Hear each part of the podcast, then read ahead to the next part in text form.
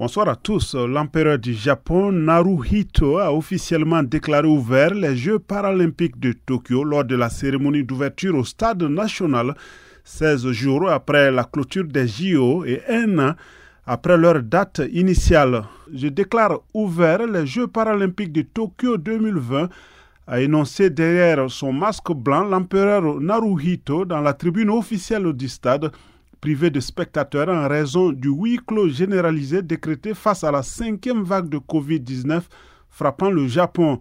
Seuls quelques officiels et les médias ont assisté au spectacle puis au défilé des délégations coup d'envoi du 13 jours d'une exposition rare pour les parasports, puisqu'une audience de 4 milliards de téléspectateurs cumulés est attendue par le Comité international paralympique. Jusqu'au 5 septembre, 539 médailles d'or vont se disputer entre 4400 para-athlètes, parmi lesquels quelques stars comme le sauteur en longueur allemand Marcus Rem, surnommé Blade Jumper, en raison de sa lame de protège en carbone.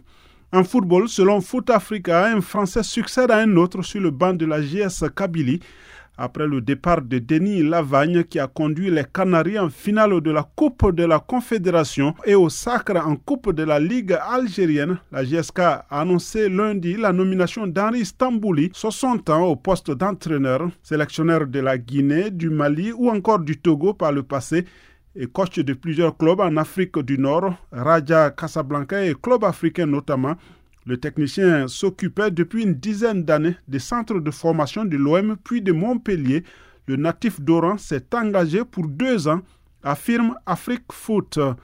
Et puis enfin, le sélectionneur du Congo, Paul Put, a dévoilé lundi sa liste de 26 joueurs retenus pour affronter la Namibie le 2 septembre le Sénégal le 7 septembre à l'occasion des deux premières journées des éliminatoires du Mondial 2022. Selon Foot Afrique, cette liste est marquée par des absences du défenseur central du Havre, Fernand Mayembo, blessé, de l'attaquant vedette Thierry Bifouma, dans l'impasse avec Heilongjiang Ice City en Chine. Deux joueurs évoluant en France sont appelés, note le site, le défenseur du Havre, Nolan Bemba, et le jeune attaquant de Montpellier, Benny Makwana. L'ancien Montpellierin Morgan Poati aura l'occasion de fêter ses premières capes après plusieurs rendez-vous manqués.